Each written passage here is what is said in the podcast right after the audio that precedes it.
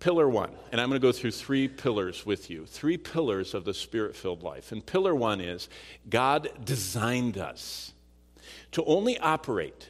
You can only have the boldness sharing the gospel. You can only have victory over the constant onslaught of the flesh and sin, or of doubt and discouragement, or whatever spiritual struggles you're going through and I'm going through.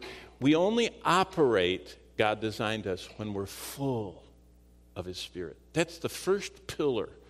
That, that after someone is saved and the evidence salvation and the hunger for the Word of God, when you get into the Spirit dimension with them, the first underlying truth is the normal state is that we operate full of the Spirit. Now, go back to your picture in your mind. The normal state of a bicycle that is in use is that it works. It's used to ride places in full condition.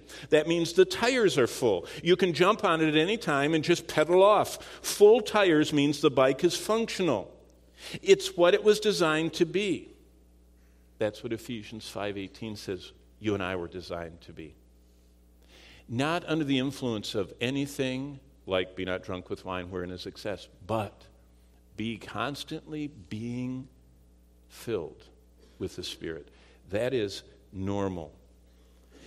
Paul commands us that we are to stay how we were designed by God to be, which is full and then he mentions, look at verse 19, the evidence. He says, this, this is what life is like when you're riding along through life with full tires, being filled with the Spirit. You speak to one another in psalms and hymns and spiritual songs, verse 19 says.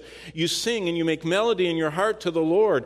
Verse 20, you're giving thanks always for everything to God the Father in the name of our Lord Jesus. And verse 21, we have this submissive spirit and it just, I mean, if we had time, it, it, actually goes through every dimension of life, all the way down through chapter uh, 6 and verse 9. Submission to one another flows into parent child relationships, husband wife relationships, employer employee, uh, and back and forth all the way through life. But all of that flows from verse 18 being filled with the Spirit.